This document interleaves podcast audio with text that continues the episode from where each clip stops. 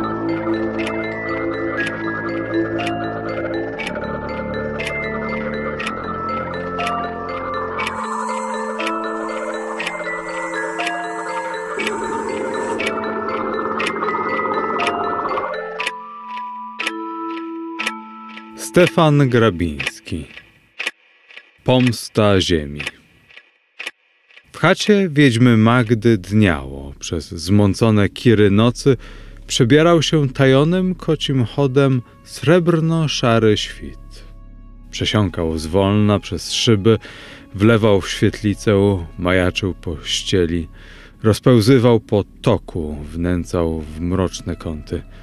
Okna jakby bielmem zaszłe, Oczy poczęły lśknić się i połyskiwać pod światło. Ale już i za bliskiego boru rozległy się szumy, a nawoływania wszczęły dziwne pokrzyki, pochutnywania radosne rozchowory.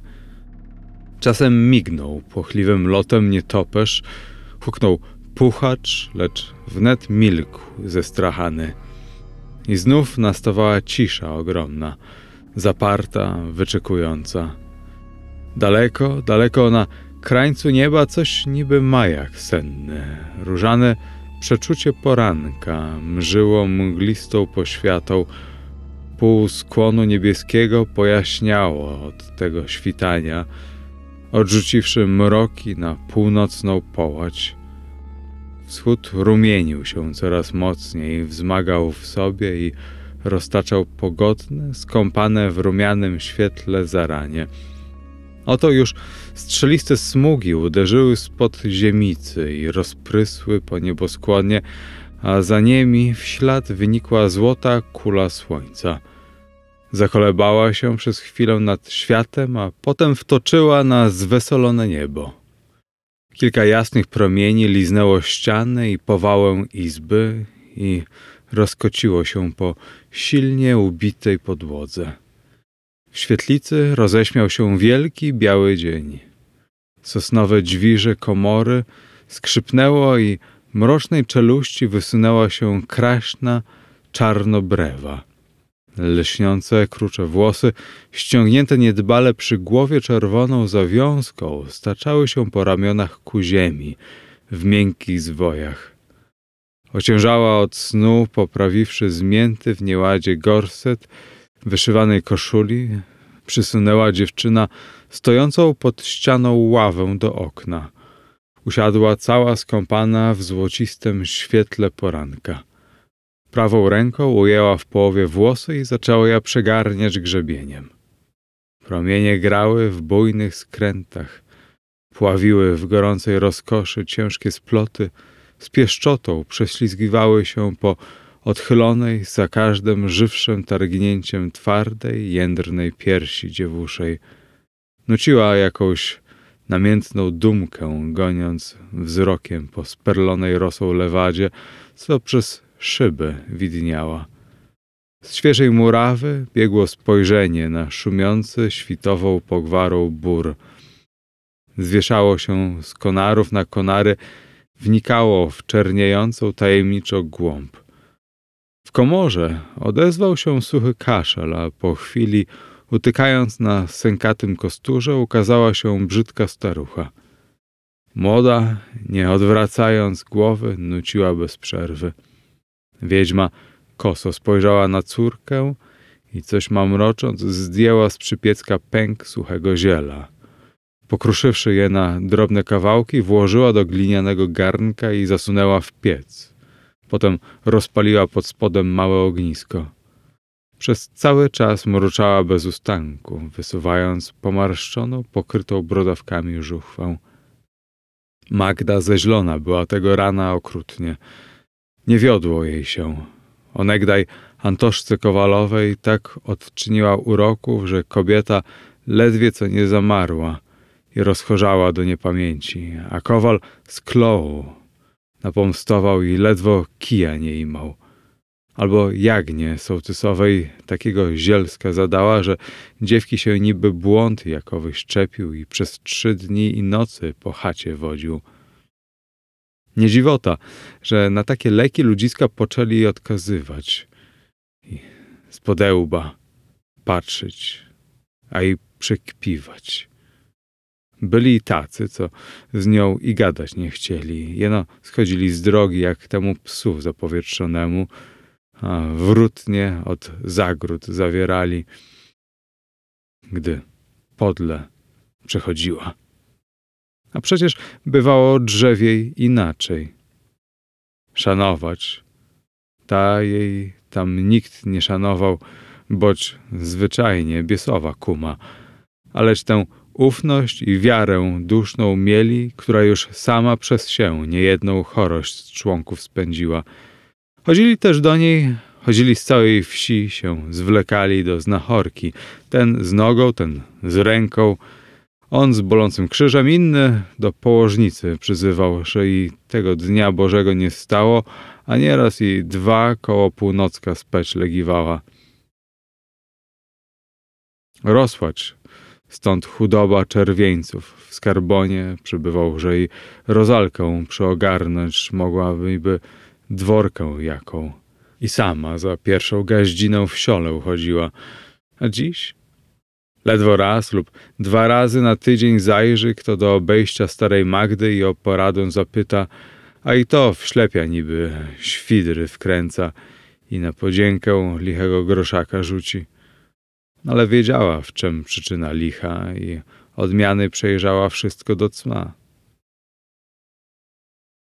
Spoznała, kto jej bruździł, ten zaprzepaszczony przybłęda, czarci syn, ten piekielnik przeklęty, co ni z nieba, ni z ziemi.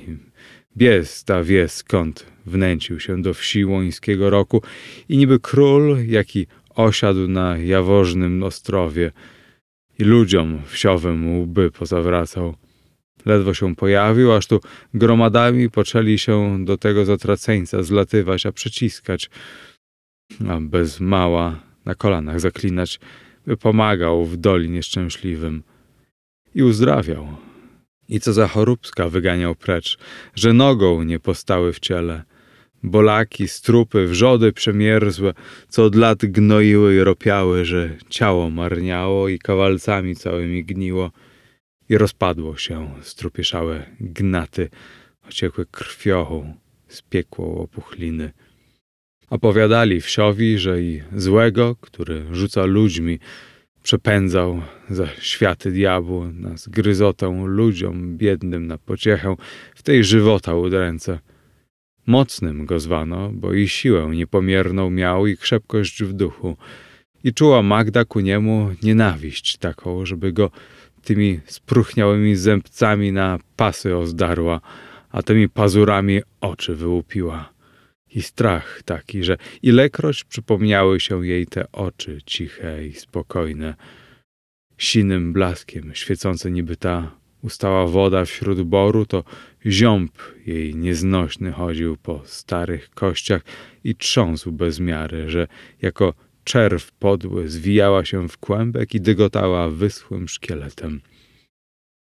Mocarz był, a ona od zwyczajna baba, co ludzi zamawianiem i czarami tumani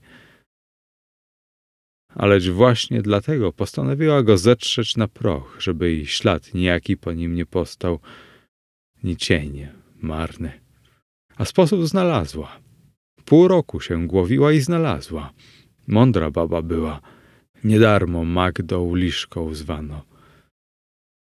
Zwiedziła się o nim przeróżnych rzeczy, nasłuchała niejednej gadki, co głuchym posłuchem na siole błądziła. Bo z samym z bliska pogwarzyć trudno było. Chorych przyjmował tylko przed południem, a całą resztę dnia zaszywał się jak dziki zwierz w swym jaworowym ostępie i nie przypuszczał do się nikogo. Ani starego Marcinka, przewoźnika, co mieszkał na przeciwnym brzegu, i ludzi na ostrów przeprawiał. Sam i zawsze sam. Pono i w niedzielę świętą z kryjówki na świat nie wyglądał i Boga nie chwalił. Bezbożnik też to być musiał bez pochyby. Bo i pewno, skąd by takiej mocy wziął, jeśli nie od biesa? Kochał go zły, to i mocą piekielną darzył. Tak sobie na ucho gadali wsiowi. Magda słuchała chciwie i pamiętała wszystko. Nie bardzo tam jej wierzyła w czarty, diabły i inne paskudne ludzkie wymysły. Kto wie, może tam co odmiennego w osierdzu, kto ta wie? Może tam inna włada przewodzi w żelaznych cęgach duszycę gnie, a serce w stal zakuwa? Kto ta przejrzy, odgadnie mroki te? Może go duszna wiara krzepi niepochytliwa, jak skała, rozrosła jak dąb, straszna mocą jak czar. Wiara w coś, czego nie zna, lecz co było i w niej, i w innych – co tylko w zjawach sennych majaczy. W niedośnionych snach mrzeje marą bladą, mdlejącą, a na jawie rozpływa się, rozpryskuje, szczeza. Alecz nie był to niebieski zachwyt mieciony pod stopy słodkiego zbawcy naszego, przepokorny, pokłon przed obliczem Boga. Nie, Wiedźma bystre oko miała i za czujne ucho, by tu powinąć nogę. A gdyby tak to wierzenie mocne rozchybotać, zakołysać jak dębem rosochem? I dęby wichrom powolny podają wiszny grzbiet, choć czasem i kret poderwie korzenie. Lepsza krecia robota, bo bezpieczniejsza. W czas uskoczyć można – Dąb, padając, przygnieść może i robaka, gdy mu się gdzie nawinie. I czart w niej zachichotał cichutko, obleśnie. Pojrzała na córkę. Cudna dziewka była i dorodna, jak we wsi żadna. Toż i parobcy tracili głowy, a wodzili się za łby o nią. Zalotnica była okrutna, a o żadnego nie stała. Miłości w niej nie było nijakiej, niby te lody skrzące tęczową przyłudą pod słonko, gdy na odwieczerz zapada, migotliwe, uwodne, a zimne. Żarzył się jej w ślepiach czarnych ogień, aż iskry po człeku chodziły, kiedy pojrzała, ale taki płomień nie grzał. Nie spływał słodkim żarem na duszą pragnącą. Niecił jeno niesamowite żądze, palił i trawił we wnętrzu, póki wszystkiego nie spopielił, póki dusza nie dotlała. Rzuciłabyś precz, raz to zgrzebło. Przegarniasz i przegarniasz bez miary i bez to mi się urodna widzisz, że i drugiej naleźć trudno. A przecież jest ci pono jeden, co by się tej gładkości oparł? Rozalka odwróciła się, pytająca – a Wawrzon mocny, he? Czarownik z Ostrowu? No, jakże. Dałabyś rady? Nie, tak. Na waszą głowę, matko. Tak, żebym mu skonać u nóg miała jak pies. Tak. Zmogę go i wam oddam. Tym włosem oplątam i o ziem miotną wstaw zawlokę. Temi wargami się mu w wargi wgryzę i krwi utoczę upiorem stanę. Pomszczą was, matko, tylko dopomóżcie. Mądrzy jesteście, ja jeno urodę mam. Pójdziesz na święty Jan po południu, jak pierwszy minie żar. Pójdziesz tam z wielką chorobą, wiesz? Pokłonisz się, a jak łaskę najdziesz, nie daj się wnet. Niby długo męcz. Ociętna woli jego bądź, a że rozgorzę sam, wtedy ostaniesz, a potem ja. Nabożna bądź, na drogę książkę dam. Tyś pyśmienna. Ja też później zaglądnę, wiesz? Ja przecież twoja mać.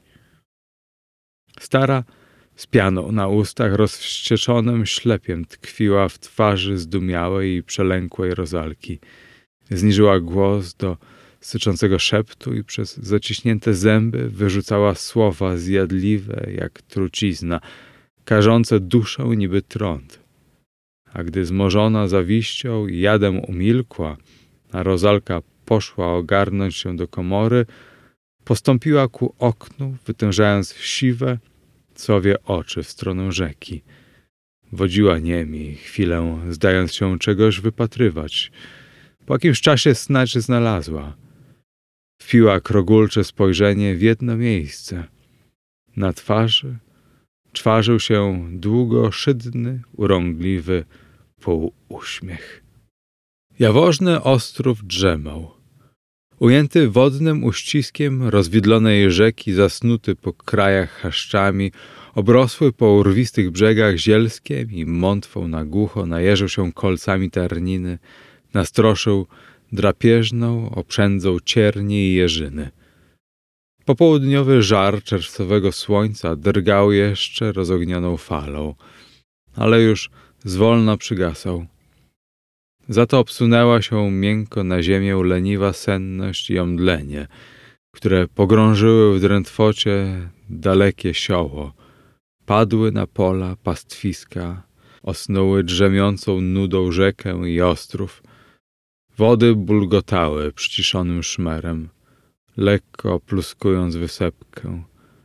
Ciszę przerywał tajnym szeptem ciepły wiatr, co na wiotkich skrzydłach wionął stamtąd z zaboru i przypadał mdłym, zdyszanym tchem pod znieruchomiałe drzewa. Szast. Z boru świst niosą soplenie osika, szeleszczę liść siwy. Spruchniałem, dziuple świeci rdzawy czy świst niosą. Zachwierutały wierzchołami jawory, skrzypnęły chropawo. Wiatr zmarniał gdzieś w gąszczu olchowym. W ośrodku ostrow bielała z pomiędzy gęstwiny chata. Pociągnięte na blado siną barwę, ściany płyskały na świat czarno lśniącymi szybkami okiennic. Pod okapem na przyzbie siedział człowiek, żując machorkę w zębach. Jawory rzucały nań głęboki cień, który posuwał się na strzechę chaty, ilekroć silniejszy powiew przykłonił im głowicę. Parę topól pruło błękit smukłym szczytem. Odludnie było i samotno, ni jednej ludzkiej duszy wokoło. Wszystko tu wybujało jakoś bez miary, wszystko przerosło. W okna zazierały wysokie, zwieszające zielone łby łobody – Wokół pachniała ostro macierzanka. Potworne zielska rozpanoszyły się splątanymi dziko łodygami. Poskręcały w żylaste wiśne kłęby, żeby sam zły nie rozsuplił, przygłuszyły ziemię. Do jaworów przywarły mokrą, wiecznie niesytą wargą dziwaczne grzyby i ssały je, ssały. Smętek się tułał cmentarny po tej przebójnej dziedzinie. Spęd wnikał do duszy. Zaciągnął dziwną tęsknicą jasne, niby blaskiem prześwietlone oczy siedzącego człowieka. Zadumał się, zapamiętał. Był znajdą. Stary, na pół zdziczały smolarz. Znalazł porzuconego chłopca pod borem, ulitował się i zabrał do swej nędznej chatki pośrodku stuletniej kniei. Dobrze im ze sobą było w samotnej smolarni. Stary unikał ludzi, z którymi mało się zadawał, bo mu wśród nich było obco. Tyle, że trzy razy na tydzień jeździł z Marzą do sąsiedniego miasteczka, a i to kwapił się zawsze z powrotem do swego wawrzonka. Mijały lata. Chłopak urósł, zmężniał i smolarzowi począł pomagać. Dziwny też był z wawrzonka chłopiec. Bywało w gorące letnie popołudnia, gdy stary, zmożony pracą, zasypiał gdzie w cieniu, siadał na wielkim kamiennym otoku pod dębem i wsłuchiwał się w ciszę puszczy. Błogość ogromna i moc schodziła nań od tej przebójnej, na oku rozszumiewającej pogwarą drzew ostoi. Przejmowała duszę, wstępowała w ciało. Wsysał wszystkie jej mocne, życiodajne soki, siły życiotwórcze, które drzewa pędzą w górę, mnożą zwierza wszelkiego, rozpleniają ludzi. Pił spragnioną wargą ten cudowny odwar, co uzdrawiającym zapachem z ziół sielskich tryszcze, rozkoszą spija. Wchłaniał tę miodosytnią mannę, co życiem darzy i zdrowiem, co w dziewkach ogień rozpala, że pomiotować chcą, co w mężach rządzą zażega starców sili. Więc, że nań błogosławną łaskę swą zlewała, mocą nadzielała. Kochał tę mać, przyrodę, kochał i czcił. Wszystkim mu była, piastunką, rodzicielką, Bogiem. Poganin był, wierzył w nią wiarą dziecięcą, taką, co nie rozbiera, nie rozważa, jeno z ufnością bezkresną składa głowę na umiłowanej piersi, bo pokorna jest i kochająca. I tać wiara gorąca, a prosta, to oddanie serdeczne, pokłonne moc ową i siłę w nim wzmożyło. I tak zwierał się z nią coraz krzepciej, przepajał, przenikał. Nie było zioła, którego by moc nie znał, nie było otrui, przed którą by go nie przestrzegło. Raz go smolarz zeszedł, Natem, jak objąwszy pękaty kłakami mchu zarosły jawor, przytulił się do pnia z czcią wielką i miłością. Innym razem padł twarzą na ziemię przed wiekowym dębem i tak przeleżał aż do zmroku. A gdy wrócił na odwieczerz, jaśniał dziwną jakąś pogodą i spokojem. Stary zdumiony zapytał, cóże ci to? Modliłem się i moc zeszła na mnie. Odparł Wawrzon i nic już więcej dnia onego nie chciał odpowiedzieć. Od tej chwili poczęły się w Smolarni dziać różne dziwy. W parę dni potem, stary, rąbiąc drzewo w lesie, zaciął się silnie w nogę i krwią broczył.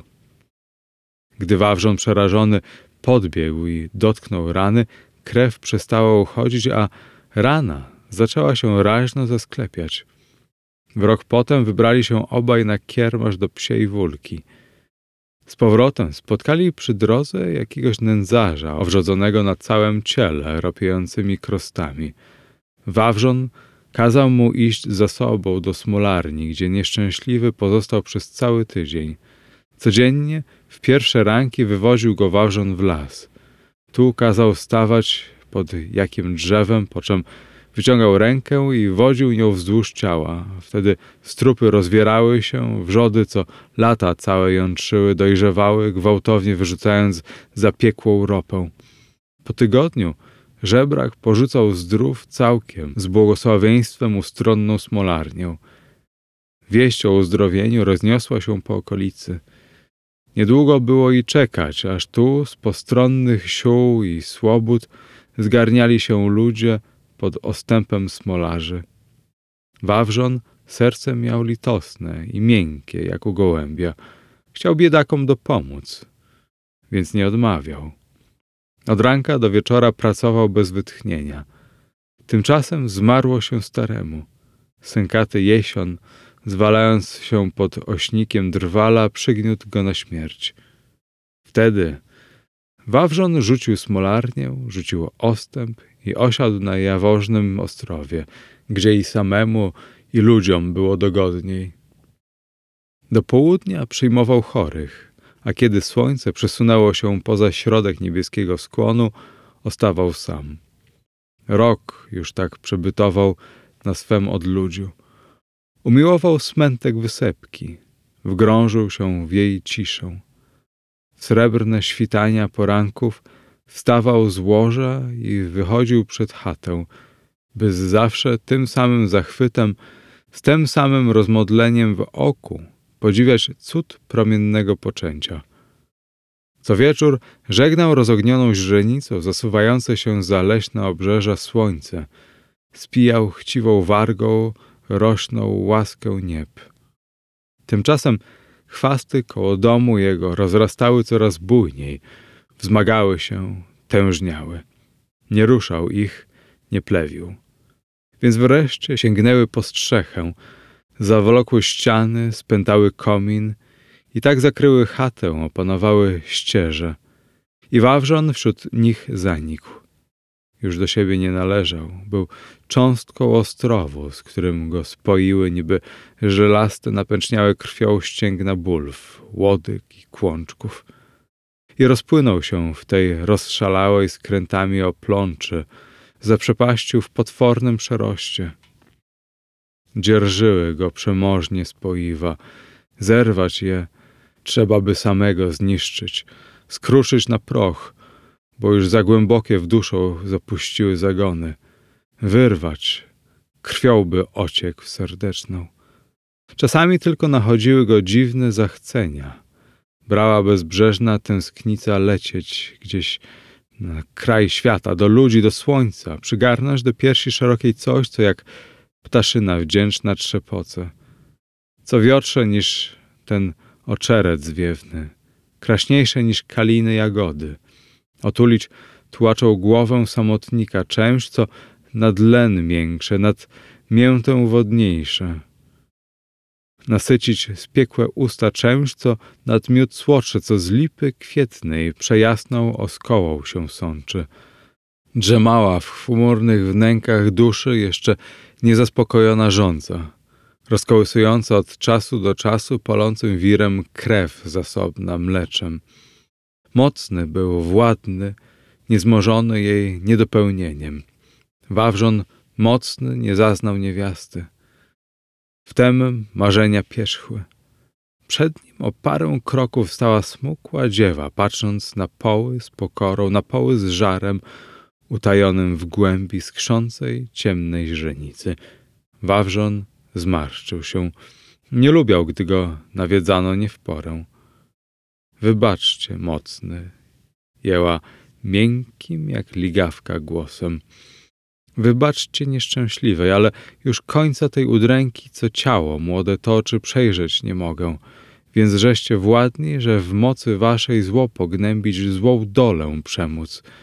Przyszła mi do nóg wam się ścielę, proszalna. Wróćcie mi zdrowie, oddajcie siły, co gdzieś w zatratę poszły.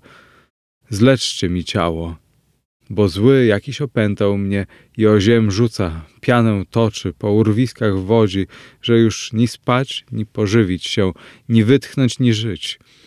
Oj, doloż moja, dolo zaprzepaszczona. Zmiękł i podniósłszy klęczącą rozalkę, kazał bystro patrzeć sobie w oczy. Wzniósł rękę ku skroniom dziewczyny, a przytrzymawszy chwilę niedużej odległości, począł ją zniżać wzdłuż ramienia – Doszedłszy do łokcia, znów wstrzymał się. Z zaciętych ust wypłynął urwany rozkaz. Drzyj! Rozalka stała nieporuszona, tylko w kątach niedomkniętych oczu tlił się jadowity błysk. On jednak był cierpliwy. Przebiegł ręką po ramieniu lewem do końca i przeszedł na prawe. Dziewczyna nie drgnęła. Wpiła się tylko w twarz znachora dzikiem, namiętnym spojrzeniem i czekała. Rychło li przyjdzie pora. Lecz twarz Wawrzona była dotąd jak kamień, twarda i zimna. Może tylko brew zjeżyła się silniej, może moc skupiła się zwarciej. Teraz położył prawą dłoń na głowie, a kłykciem lewej ześlizgiwał się w poprzek ciała. Rozalka uczuła lekkie drżenie, ale broniła się jeszcze. Nie była przecież opanowana biesem. Widziała już tych nieszczęśników, jak w okrutny tan się puszczają, w kłębach wiją, w pląsawicy szamocą. Lecz ona zdrowa, jeno mać przykazała nawiedzoną zmyślać. Nie wiedziała ni Magda, ni córka, że tacy jak Wawrzon i ze zdrowym dziwnych rzeczy dokażą, tylko że wtedy żmudniej i dłuższego czasu potrzeba. Tymczasem nie dawała się. Wawrzon w miarę mienił się coraz dziwniej. Zwykle spokojna, pogodna twarz przybrała posobą jakiejś zażartej zaciętości i uporu. Żyły na czole wystąpiły w grubych, sinych węzłach. Oko jarzyło się wewnętrzną pożogą. Rozjątrzyła go ta ociętna dziewka. Chciałby ją zmóc, pokazać moc swą, do nóg zwalić drgającą. Szydy, co wałęsał się w kącie kraśnych warg, podżegał go kłującym ościeniem. Do tego przyłączyła się żarna tęsknota posięścia tej pięknej czarnobrewy, tej pierwszej w życiu jedynej, posięścia przez moc, przez władzę. I tak zmagali się nawzajem odwiecznym bojem męża i niewiasty, lecz on już brał górę. Już chybkie drgania wyginały ciało rozalki, już ramiona poczęły się skręcać, oczy obłędnie obracać. Rzęsny, zimny pot ściekał po kruczych warkoczach. Ostatkiem woli, zebrawszy się w sobie, wyrzuciła przez ściśniętą niby kleszczami krtań. Zelżyj, ja twoja. I obsunęła się cicho na murawę. Chwycił ją krzepko, przygarnął do włochatej piersi i jak dziecię poniósł do chaty z szeptem. Pójdź, dziewko umiłowana, ty moja, pójdź. Znikli w otworze drzwi, co się za nimi zaparły. Zasepleniły drżące liście osiki. Rozgwarzyły topole, jawory. Osędniały. Usiany wargami chub klon wyprężył jeden z swych przestronnych konarów i spłynął młodą zielenią na strzechę. Położył ciężką ojcowską rękę, jakby błogosławiąc temu, co się spełnić miało a reszta drzew wtórzyła przyciszoną gęćbą. Jezus wtedy, gdy ją ujrzał płaczącą i Żydy, którzy z nią przyszli płaczące, rozrzewnił się w duchu i wzruszył sam siebie i rzekł: Gdzieście go położyli? Powiedzieli mu: Panie, pójdź a oglądaj. I zapłakał Jezus. Mówili tedy Żydowie: Oto, jako go miłował. Jezus wtedy, rozgrzewniwszy się, zaś sam w sobie, przyszedł do grobu. A była jaskinia, a kamień na niej był położony. Rzekł Jezus, odejmijcie kamień. Rzekła mu Marta, siostra tego, który był umarł. Panie, już ci cuchnie, bo mu już czwarty dzień. Powiedział jej Jezus, zażem ci nie rzekł, iż jeśli uwierzysz, oglądasz chwałę Bożą? Odjęli tedy kamień, a Jezus, podniósłszy oczy swe w górę, rzekł: Ojcze, dziękuję Tobie, żeś mię wysłuchał, a jam Ci wiedział, że mnie zawsze wysłuchasz. Alem rzekł dla ludu, który około stoi, aby wierzyli, i żeś Ty mnie posłał. To rzekłszy, zawołał głosem wielkim: Łazarzu, wyjść z grobu. I natychmiast wyszedł, który był umarły, mając ręce i nogi związane chustkami, a twarz jego była chustką obwiązana. Rzekł im Jezus: Rozwiążcie go i puśćcie, aby szedł. Wiele tedy z Żydów, którzy byli, przyszli do Maryi i Marty, a widzieli, co uczynił Jezus, uwierzyli weń.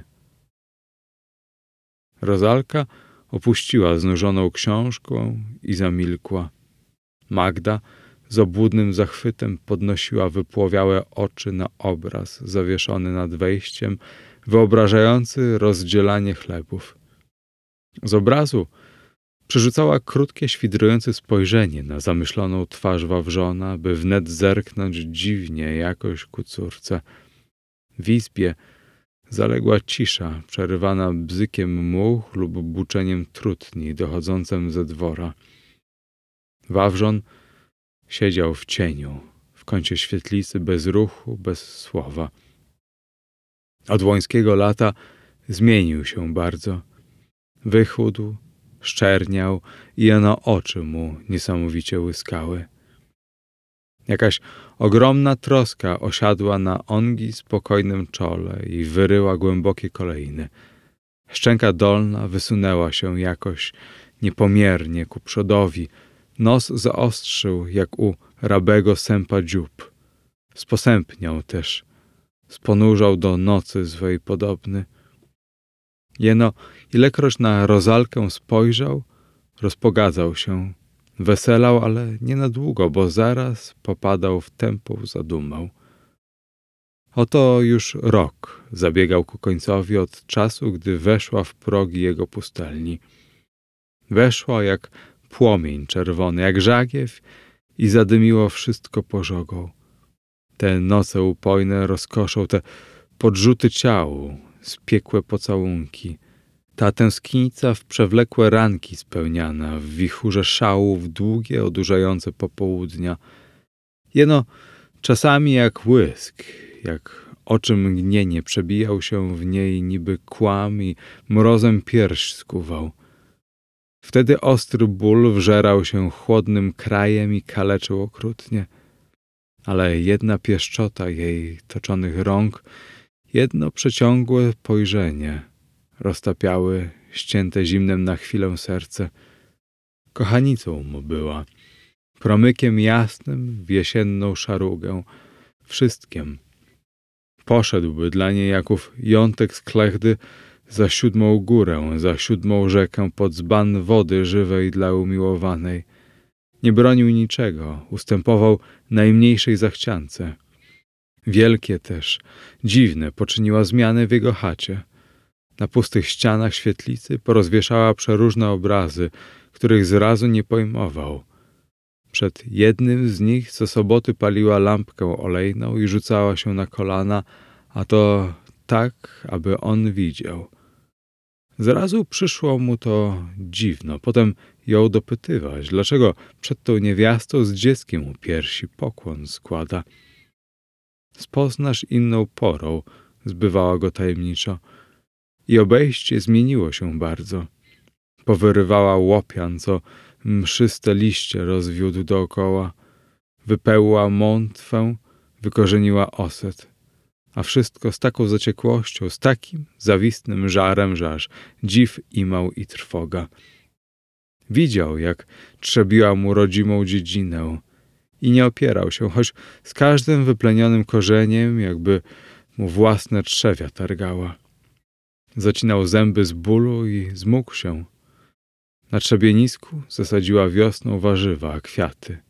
Pod lato wykluły się zielone pąki i zaścieliły, świeżą runią spulchnione podścielisko. Wyrósł nowy, młody świat i stłumił stary, wykarmiony na jego sokach. W niedzielę i święta przychodziła stara Magda i w troje dożywali wieczora. Rozalka wydobywała ze skrzyni jakąś pożółkłą księgę i czytywała. Dziwne rzeczy, niesłychane. O wielkim władczym duchu, który tchem swej woli wyrzucił z mętów przedwiekowych rodzajną ziemicę, o pierworodnym grzechu, o ludzie wybranym Izraela o proroku białym i czystym, o cudotwórcy, co ludzi wskrzeszał. Jemu, że na imię Jezus z Nazaretu, o męce Pana, zmartwychwstaniu i w niebo wstąpieniu, o Najświętszej Panience. Wawrzon słuchał. W pierwszych tygodniach zdało się słyszy jedną z tych starych gadek, jakie po ludziach chodzą. Staruchy przy watrach zimowych gędzą, wywiodły go z błędu, wskazując na wiarę u innych. Począł rozważać. Jakże więc i ta moc, którą braci dźwigał, nie była z ziemi, rodzicielki, bezlicznym ziołem kraśnej, borami szumnej, wodami wilgnej? Jakże więc i ta włada jasno widza, którą ludzkie bolenie przezierał, nie z łona tej matki poczęta, co w radosny, krzepiącą się siłą słońca jaż rzęsnym pokotem zlega, kwieciem wonna, mlekiem ciekąca? I żal bezbrzeżny, i zawód zalały duszę. Dawna wielka wiara ostygała, gasła. Jakżeż marny i nikły wydał się ten wielbiony świat, ten Bóg z zarania życia. Wszczęła się rozkiełznana walka, było w nim jakby dwóch ludzi, dwóch śmiertelnych wrogów. Czuł, jak mu się przesuwają w załomach duszy stare pokłady wierzeń, niby bryły skalne, wyparte ze ślepych dziedzińców podziemia. Rozpryskują wodrózgi i opadają zalegającym miałem na dno. Tknięty przeczuciem śmiertelnie ranionego zwierza, ociekał, skrywał się w najniedostępniejsze zakątki wyspy. Nie pomogło. Wciąż we snach majaczyła piękna, pociągła twarz tego, tam w świetlicy na obrazie, pasterza dobrego i cichego. I już nie wzbraniał się słuchać. Chorzał tylko coraz częściej i moc tracił. Zawiesiło mu nad głową trupią rękę jakieś straszne widmo i groziło pomstą. Miał je tuż nad sobą, że bał się oczu podnieść. Myślał ściągnąć. Jeno nie wiedział, jak przyjdzie i dlaczego, ale że już niedługo go czekać, to pewna. Wyszli ze świetlicy przed chatę. Miało się pod nieszpór niedzielny, rozpogodzony świat. Na zachodnim zrębie nieba parę wrzecionowatych smugów pławiło brzegi w rozżagwionym skronie słońca. Czarne klucze kawek, wrażając się dziubem w modrzejący błękit, rysowały w ciemnych, rozbieżnych szlakach. Na ziemię stępowała rosa wieczorna i rzeźwiła trawy po widnokrężnych pastwiskach i łąkach. Od sioła napłynął rzewny odzew sygnaturki, by oznajmić ludziom pobożnym, że oto pora na uczczenie tej chwili, kiedy anioł pański wieść przyniósł przeczystej Maryi, jako pocznie syna. Magda z rozalką uklękły, zwrócone tam, gdzie z pomiędzy gałęzi tlił zachód. Anioł pański zwiastował Maryi, poczęła głośno wiedźma, a słysząc jeno głos córki, jak wtórzył mocniej już z groźbą w oczach, wwiercając się w chmurną twarz stojącą wawrzona, powtórzyła wezwanie. Zachwiał się jak z nóg zwalony, przygiął kolano i głosem głębokim, choć znękanym, odpowiedział i poczęła z Ducha Świętego. Potem modlili się już wszyscy razem, skończywszy zdrowaś, dźwignął się ciężko i rzekł cichym, dobrym głosem: Pozdrowiłem panienkę.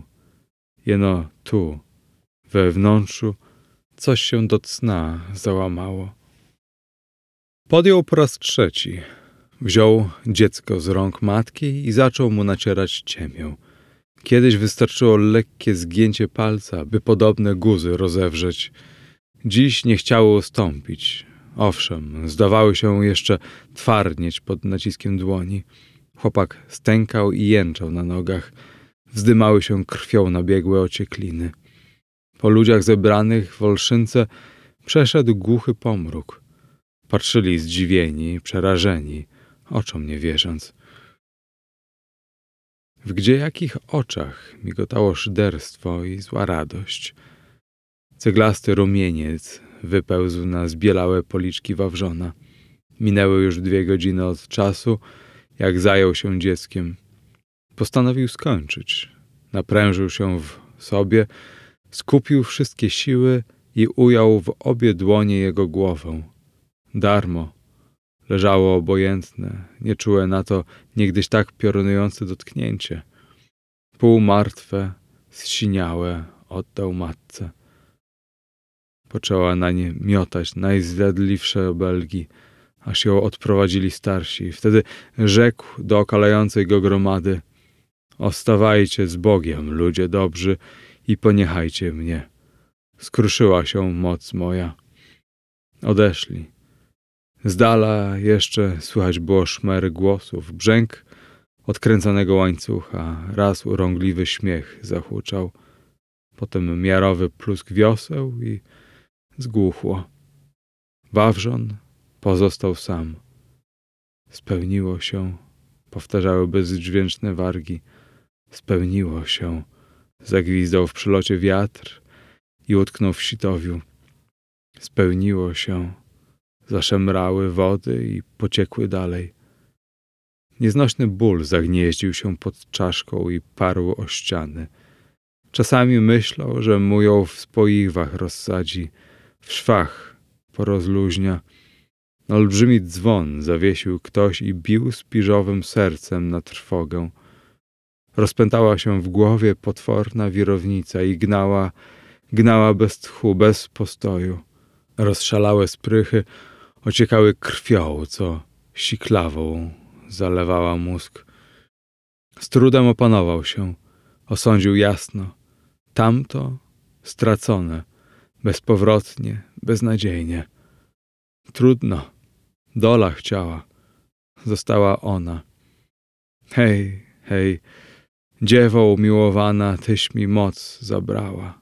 Stopiła w błędnym ogniu niesytych rządz, krzepkości duszną zwlekała, zważyła krew. Hej, hej, przyłożyła biała rączką topór pod zielony dąb. Niech tam, byleś mię jeno miłowała. Ja bym dla cię w kawalce się pokrajesz dał. Niech tam, byleś ty mi się nie odmieniła, miłośnico moja. Teraz już ostaniemy razem, czekać dnia onego, kiedy kostucha, matula, gdzie wąs łeby przyjdzie.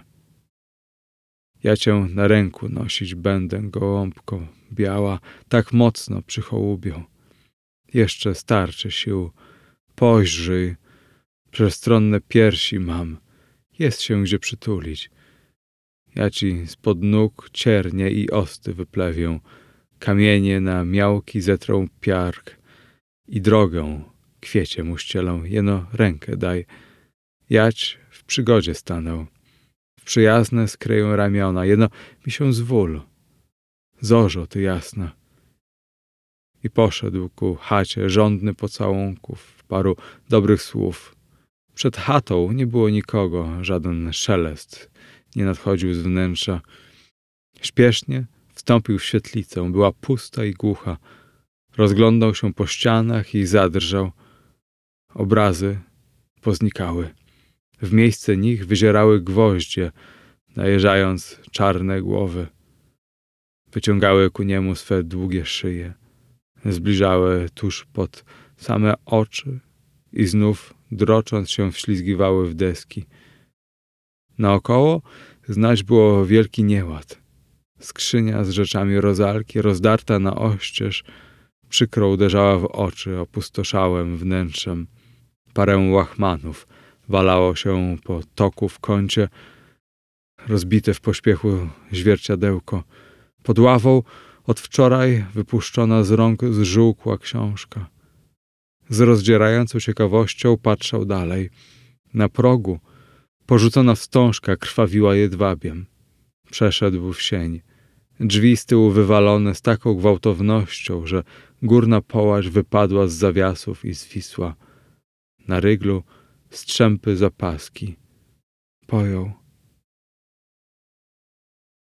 Odbieżała. Odbieżała.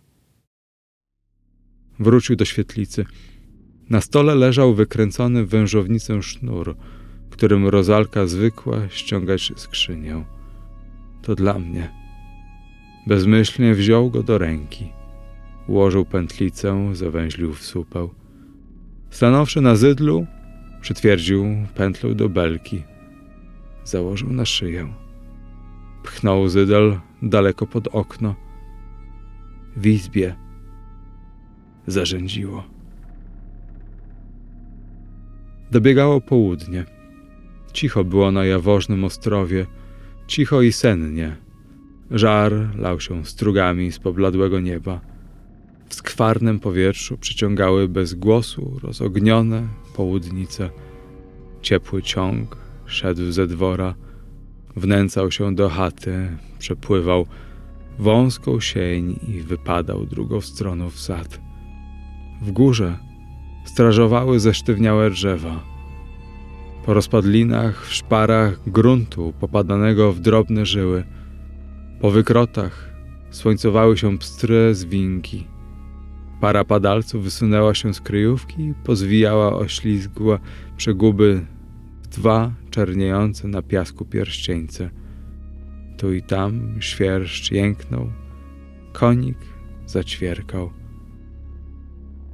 W nadrzecznych krzach tęsknił samotny głos wilki.